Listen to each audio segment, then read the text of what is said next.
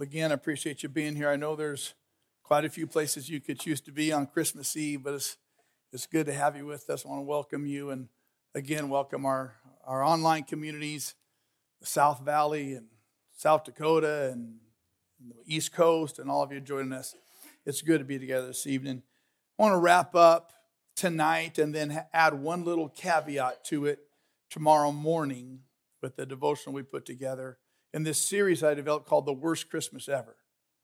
Uh, there, there, no doubt, there are, there, there are seasons that we find ourselves in uh, that are anything but the best ever. There are seasons we find ourselves in that, that from everything we experience seems like the worst ever.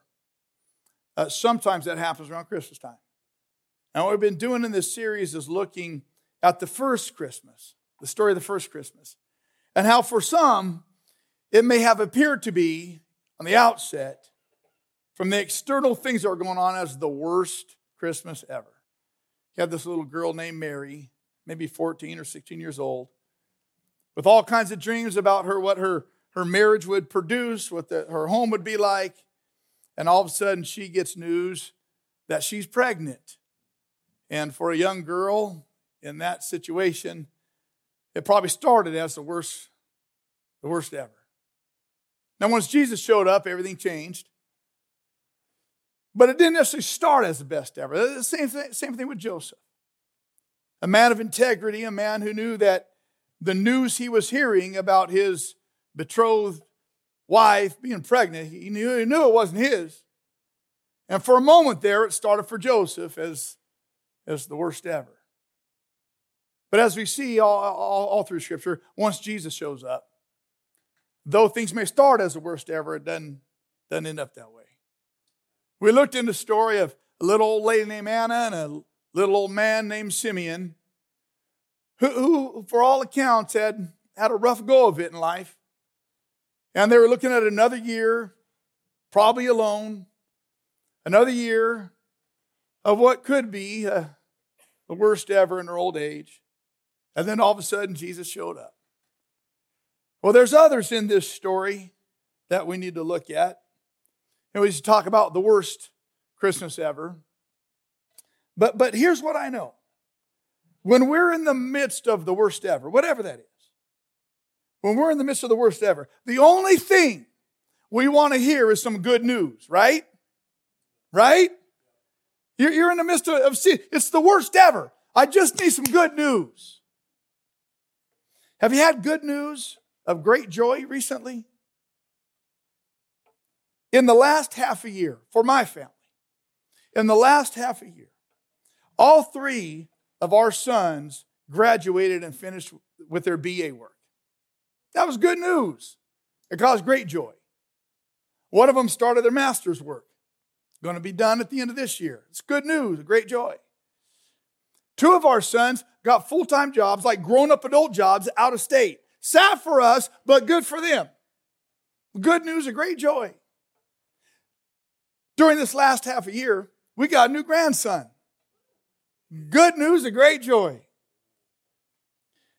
Each of those events, each of those circumstances in life brought us, it was very good news and brought us very great joy.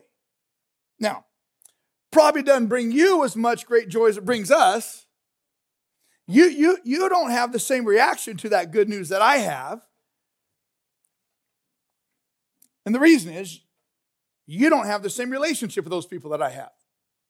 You understand that, don't you? Even if you know me well, even if you know me and my wife well, you might be happy for us, but it doesn't cause exuberance in you like it did us. No matter how you feel about you don't share the fullness of my joy because because it doesn't mean the same to you. Does that make sense?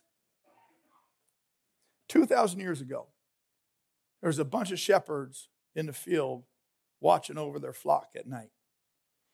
And they heard good news about someone they'd never met. They were spending the night caring for their sheep.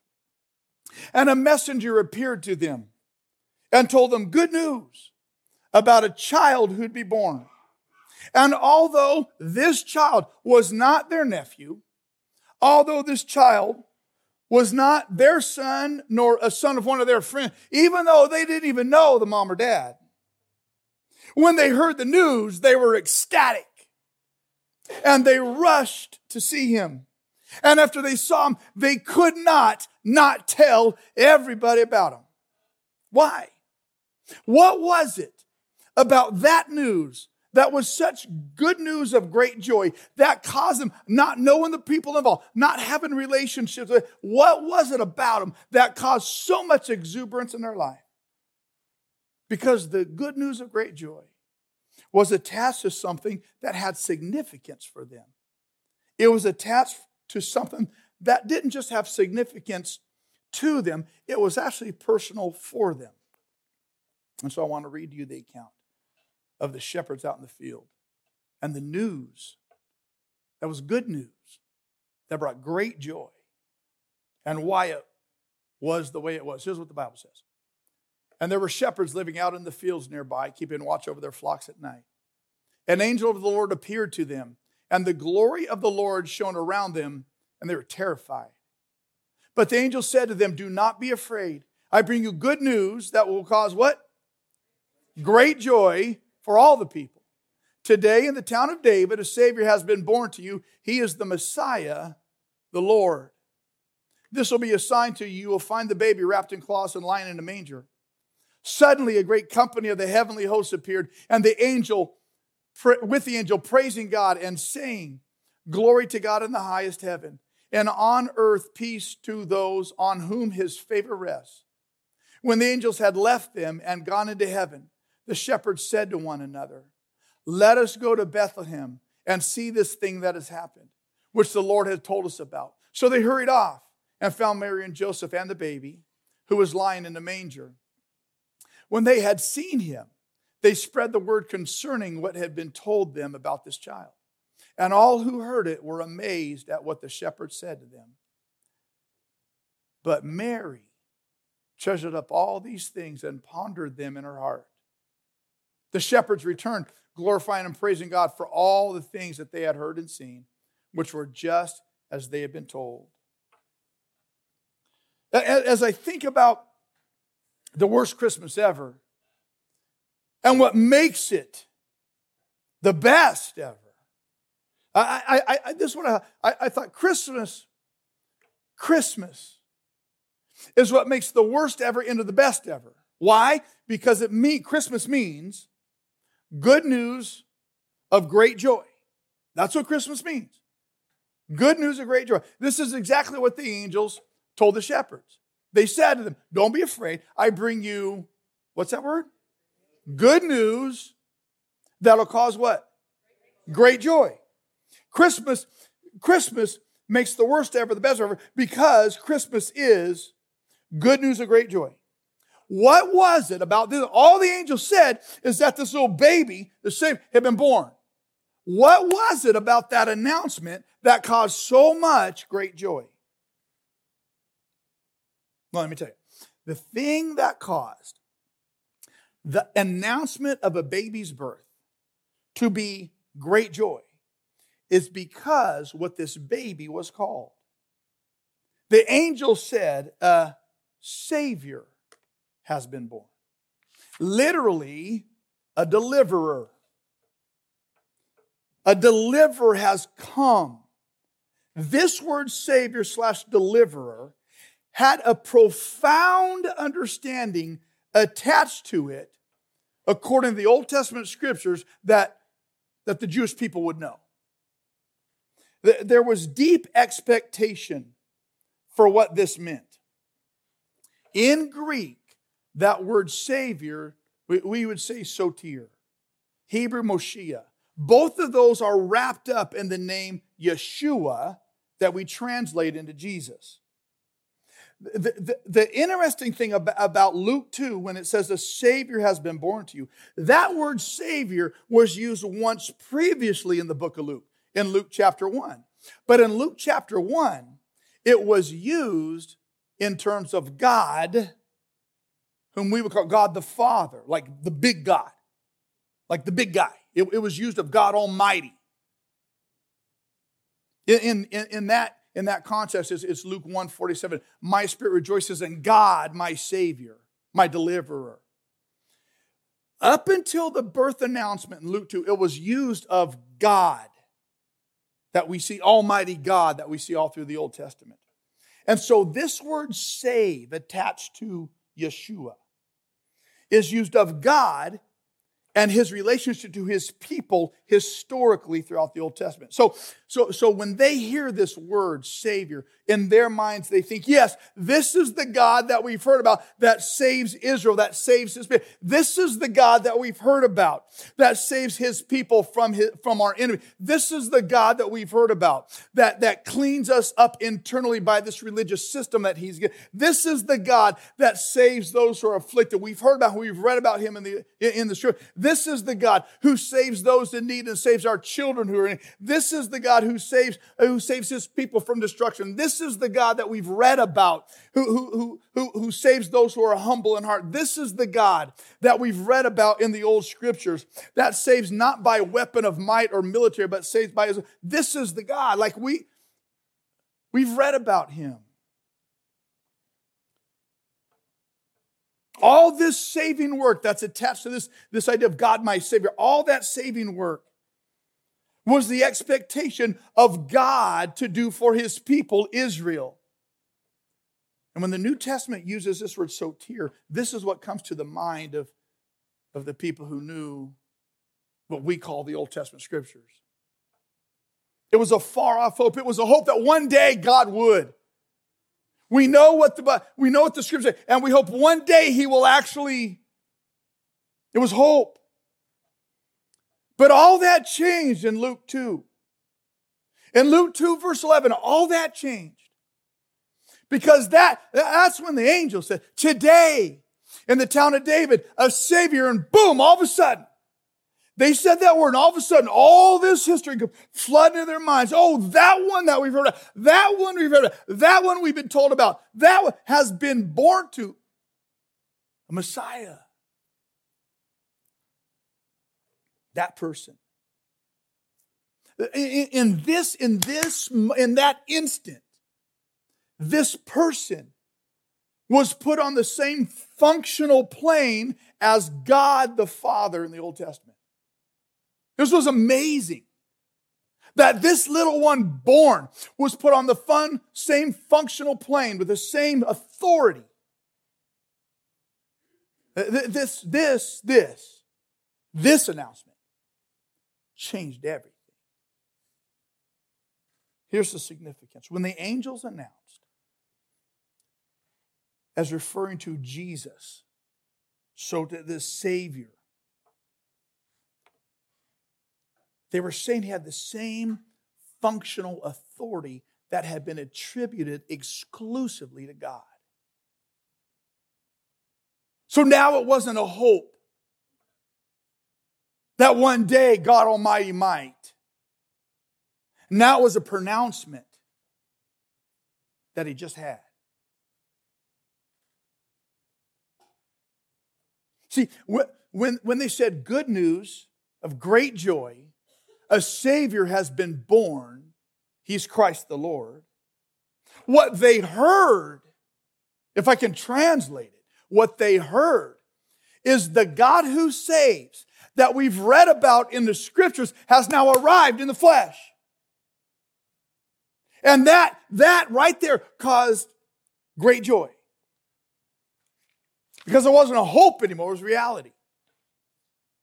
So they start to realize, okay, wait, wait, now, now, all this stuff we hope that God would win, but now, this baby that was just announced, this baby is the one who does save us finally, like we read about in the scriptures. This little baby, he is the one.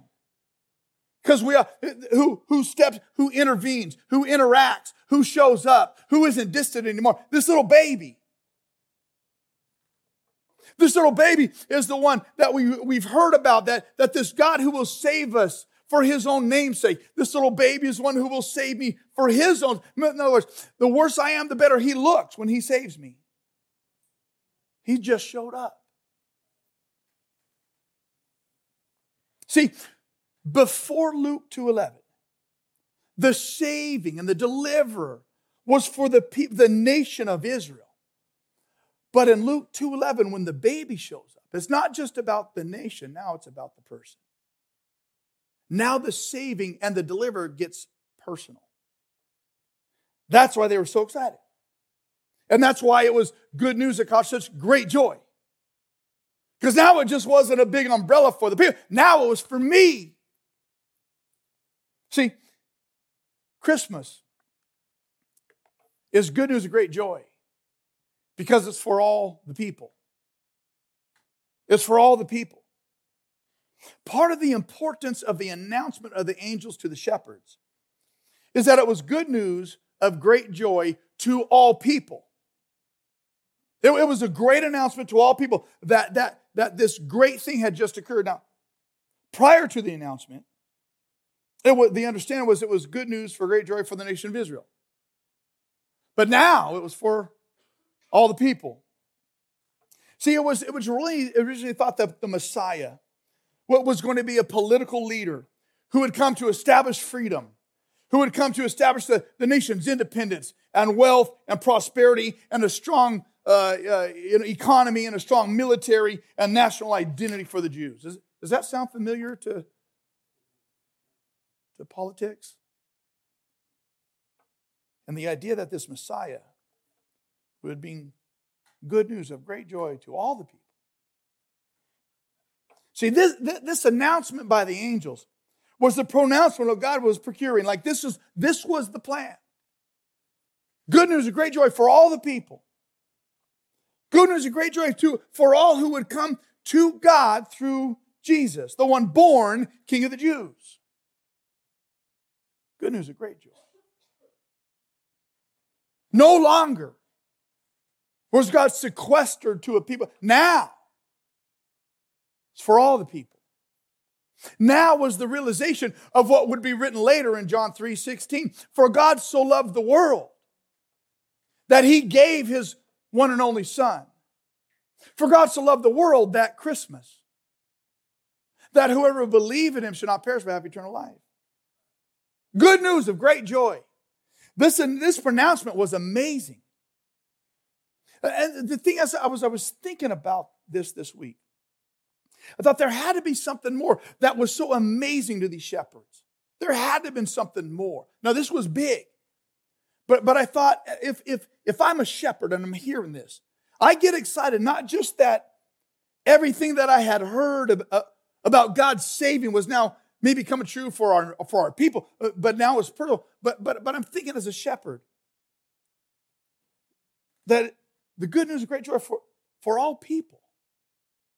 See, as I look at this, I think part of the implication in the announcement of all people is it that for me, it, it means people who are this, the religiously unclean people too. Good news great joy for all people, even the ones who religiously don't have their stuff together.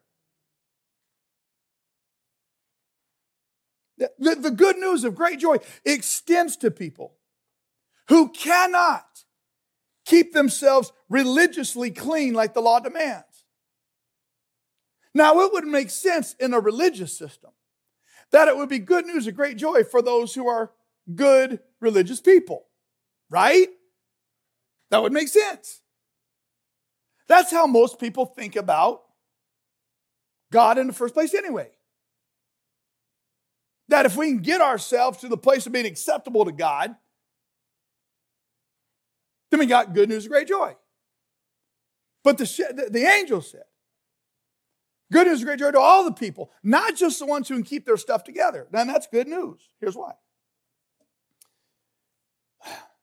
Because I'm one of those that has a hard time keeping my religious self together.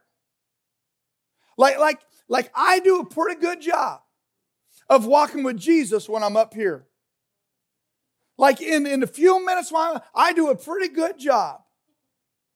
But, but the problem is, once I get down from here and I get out there, see, here's what I know about me.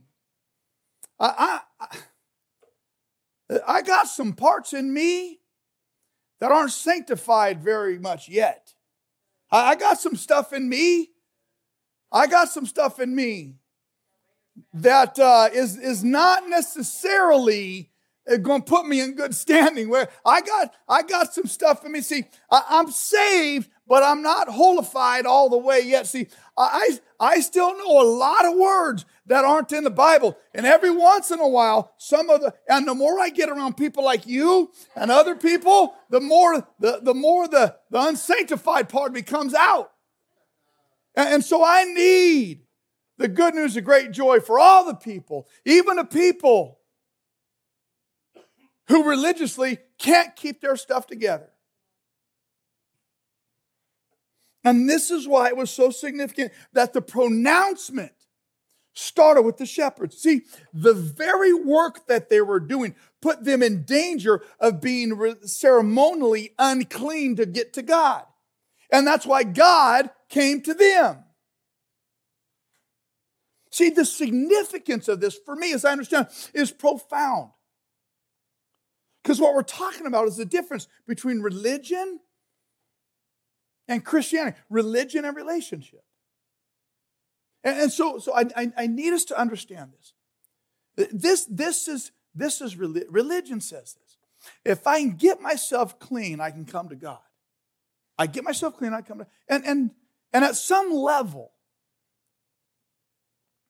th- this is this is a there's there's a kernel in this that we believe. Like, if I can just at least not do the big bad stuff. Right? Like, like God doesn't mind if I got some little stuff he's still working on. But I got to make sure I get rid of the big stuff. And then I can come to him and at least he's going to be appreciative of my effort to get rid of the big stuff. Right? I mean, at some level. See, here's a problem. I can't even live up to my own standard, let alone live up to God's. And, and if we buy into the religious system that says if I can do this, then I can be a little bit more acceptable. What? Now, now, some of you have tried religion a long time. Uh, and, and you understand, you felt it. You're feeling it right now. It has just left you so dried up and abused and beat up. Because the only thing it does is convince you that you're not just, it's not, just can't measure up. And, and, that, and that's the danger of this idea of religion. That's the danger. But the significance of the angels coming to the shepherds is that they were they were announcing something new. It wasn't religion anymore. See, this Christianity says this although I'm currently dirty, God still comes to me. Even though the filth of the shepherds, they, they, God still came to them. See, this is this is this is grace versus performance. And when grace is up against performance, grace always wins. When God comes to us, not us going to Him. See, grace makes beautiful things out of ugly things. Grace makes wholeness out of broken. Grace always wins. And this is why it was so important that the announcement of the advent of this Savior, this deliverer, would first come to the shepherds, the outcast and the dirty, those who couldn't get themselves clean enough to get to God. See, Christmas is good news of great joy because it means finally I can have peace. See, this huge group of heavenly beings appears alongside the angel, and they collectively worship God by, by proclaiming this. This is what their proclamation was Glory to God in the highest heaven, and on earth peace to those on whom his favor rests. Now, I don't want you to pay attention to something again, I, I was looking through this and praying through this, and I thought, I noticed something that I hadn't noticed before. Look what it says. On earth, peace to those on whom his favor rests. It doesn't say on earth, peace to everybody. It doesn't say God's peace now falls on everyone. It doesn't say that. What's it say? To those on whom his favor rests. And I looked at that and thought, oh, oh. So if his peace falls on to those on whom his favor rests, are there those on whom his favor doesn't rest? If that's the case, if, if the good part of the good news is peace to those two and four, those on whom his favor rests, we, we got two questions. We got two questions. One's about peace. What is this peace that rests on people with God's favor? What is that peace? But the second question, the important question, is how do I get his favor to rest on me? Right?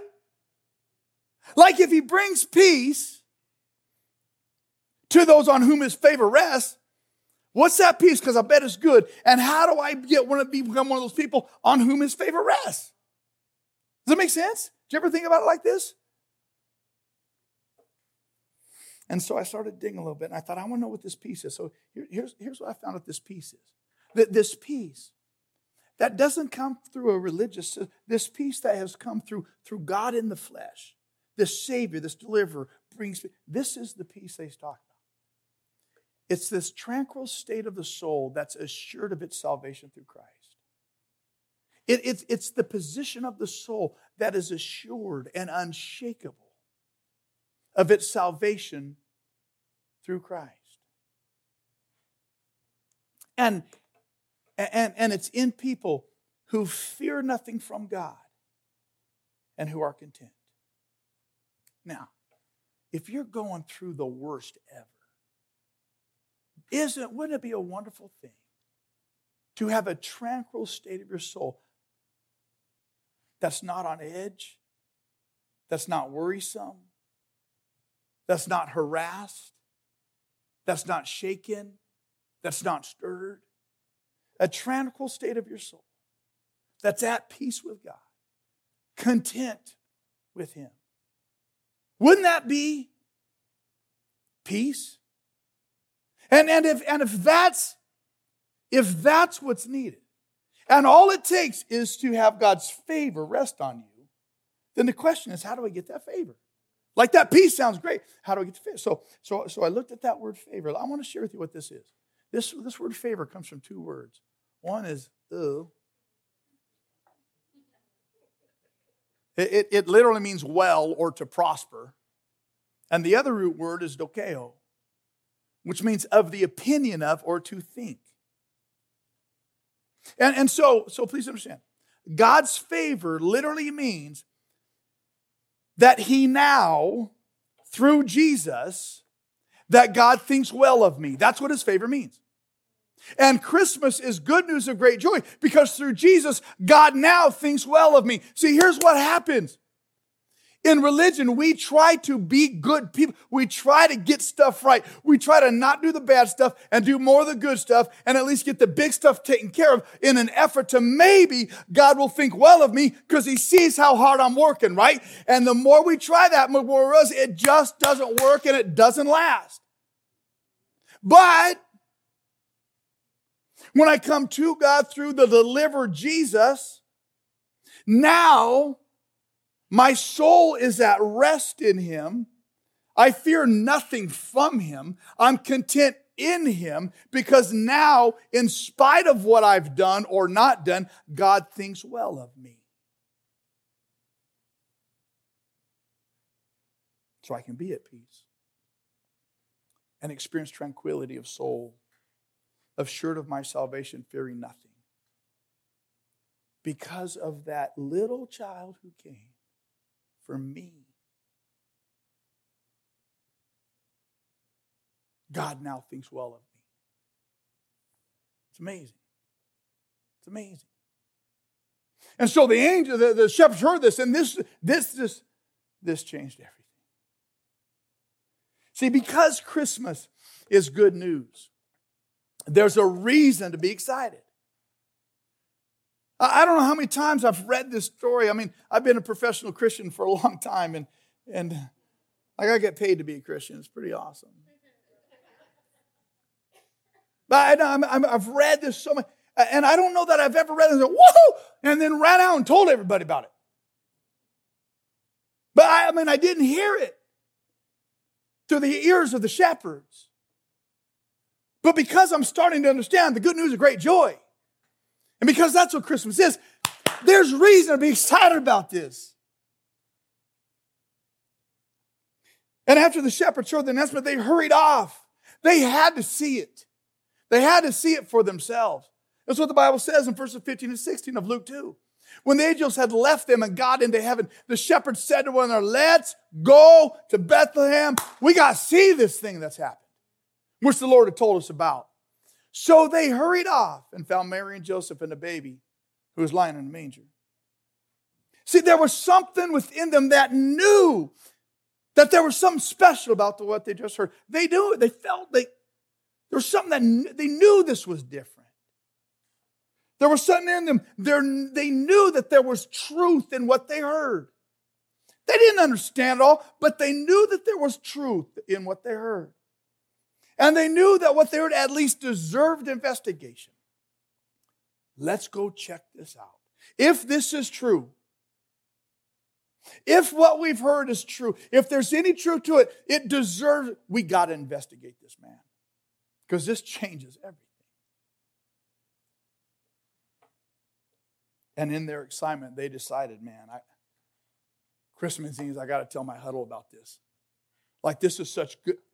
I've got to tell my huddle. Now, the flip side, we, uh, we, we believe uh, in a couple things wholeheartedly that, that Jesus is, is the only begotten Son of God, that the scriptures are holy and, and, and, and without error, and, and that American football is a gift of God to humanity. American football. Not this World Cup stuff we've been forced to watch on Channel 26. American football. And so I put terms, I put things in terms that, that help me understand. I'm a pretty simple man. And, and so we talk about our huddle a lot. And in football, when teams used to huddle in the good old days, there was a, a man surrounded by 10 other men. And I was their huddle. And, and they would, they fought together, they celebrated together, they battled together, they won and lost together. That, that was, they were tight. And, and you did what you did, not just for you, but for the guy next to you. And, and what I know, what I know about, about God's economy is that He has put every one of us within our own huddle. There's a lot of people in our lives, but we got somewhere between 8 to 15 people that we're around all the time. Some of them we're related to, some of them we work with, some of them we like, some of them we don't like at all. Some of them are nice people and some of them are just nasty people, but we got our huddle. Some people, like if, if you're a Christ follower, you got people in your huddle that are Christ followers and you're there for support. But, but, but if you're a Christ follower, you got other people in your huddle that aren't following Jesus. And the only reason they're in your huddle and you're in theirs so you can tell them about Jesus. Good news of great joy. Now, some of you are here tonight and you haven't made up your mind about this Jesus. You're feeling that there might be something to it and it probably deserves some investigation. But you're here because someone in your huddle invited you. You're here because someone in your huddle loves you. You're here because someone in your huddle believes this and believes you are important enough to know this. Don't miss it. These shepherds when they had seen him, they spread the word. They spread the word concerning what had been told them about this child. They were the first humans to spread the good news of great joy to their huddle. And it just went from one dirty shepherd to all his dirty friends. And that's what I love about it. These guys were approached and accepted by God. They were no longer the outcasts of a separatist and hierarchical religious system which they could never measure up or be good enough.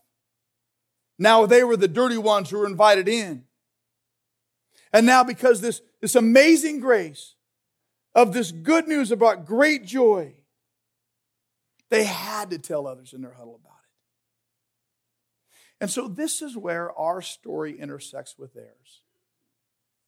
Let me just wrap this up with this. This is where our story intersects with theirs. If you have not yet heard and received the good news of great joy and the grace of God into and through the life of Jesus, there's something within you right now that knows there's truth to what you've just heard. There's something in you right now that knows that what you've heard deserves investigation. Why not right now? Why not right now? Drop the religious stuff. Understand the person of Jesus and what this good news of great joy means. Why not right now? Attach your life to the one who will never reject you, to the one who brings good news, to the one who will bring great joy. To enter into a relationship with the one who gives undeserved and unmerited and unearned favor of God. From one dirty shepherd to his dirty friends. I want to invite you in. I want to invite you in. This is good news of great joy. I want you pray with me.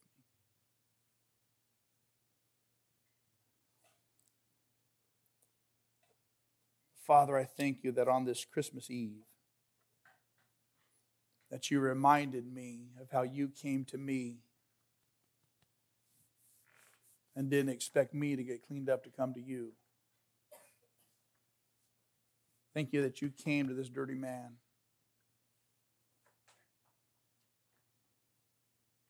And Father, I pray for my friends. If there's one here who is not yet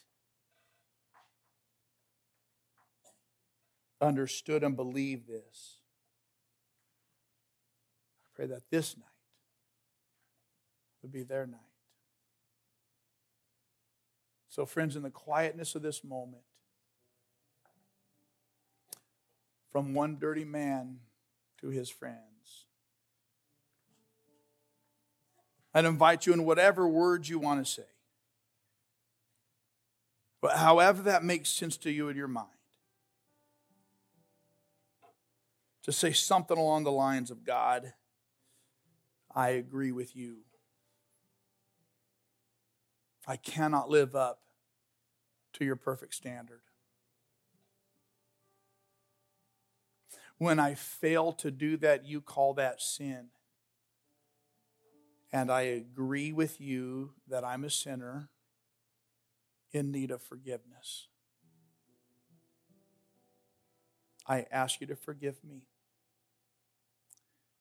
And I ask you to begin the process of making me into the person you created me to be, in spite of what I've done, in advance of anything that I will do. I accept you as a leader of my life.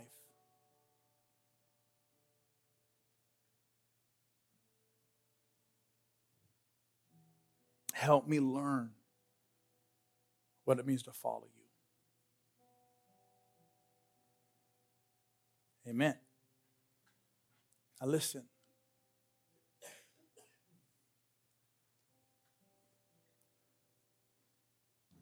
If that has been your decision, I want you to understand that is good news of great joy. Because no longer do you have to live under the oppression and depression of trying to make God happy with you. That has been done by faith. That's as simple as complex as it is. And no longer do you beg his forgiveness, no longer do you beg his presence. You got it. And now you learn to live in the freedom of his mercy and grace that's new every morning. And it changes everything. But but but here's the other here's the other side of that. If you've already received the good news of great joy and the grace of God through the life of Jesus, if you've already received it, if, if that's already your reality, we cannot and we must not stay silent about. It's good news of great joy. It deserves proclamation and it deserves invitation. And your huddle deserves to hear your story. Your huddle deserves to hear his story. See, I believe that for God so loved the world that Christmas, Christmas is now a verb. Christmas, the good news of great joy. That's for all the people, this peace on those on whom his favor rests by relational transaction. For God so loved the world that Christmas. For God so loved the world that good news. For God so loved the world that great joy. For God so loved the world that new life. For God so loved the world that excitement. For God so loved the world that necessitates, tell my huddle, if there are people in my life that I love, I got good news and great joy. See, what I know is this. For God so loved means Christmas. When the worst is overridden by the best. Do you understand that? For God so loved. And so we're going to do two things. Just like the shepherds heard the good news, interacted with it, believed it, they went off. There was excitement, there was exuberance, there was energy. And so far, I feel like I've been preaching okay. I don't know if you've been listening as well as I've been preaching because there ought to be a little bit of excitement, a little bit of energy, a little bit. I should have heard at some point there's, oh, that's good news that I didn't hear that yet. I'm, I'm, I'm, I'm waiting. And so I'm going to give us a chance. We're going to sing a song that just so happens to be called For God So Loved. And we're going to sing it with a little bit of exuberance and excitement. If, if, if this is your story, we're going to sing it with a little exuberance and excitement because that's what it deserves some energy. But there's another side of this story. And there's one little verse that we're going to wrap up with after we sing this. But for now, for God so loved, Christmas. Let's sing.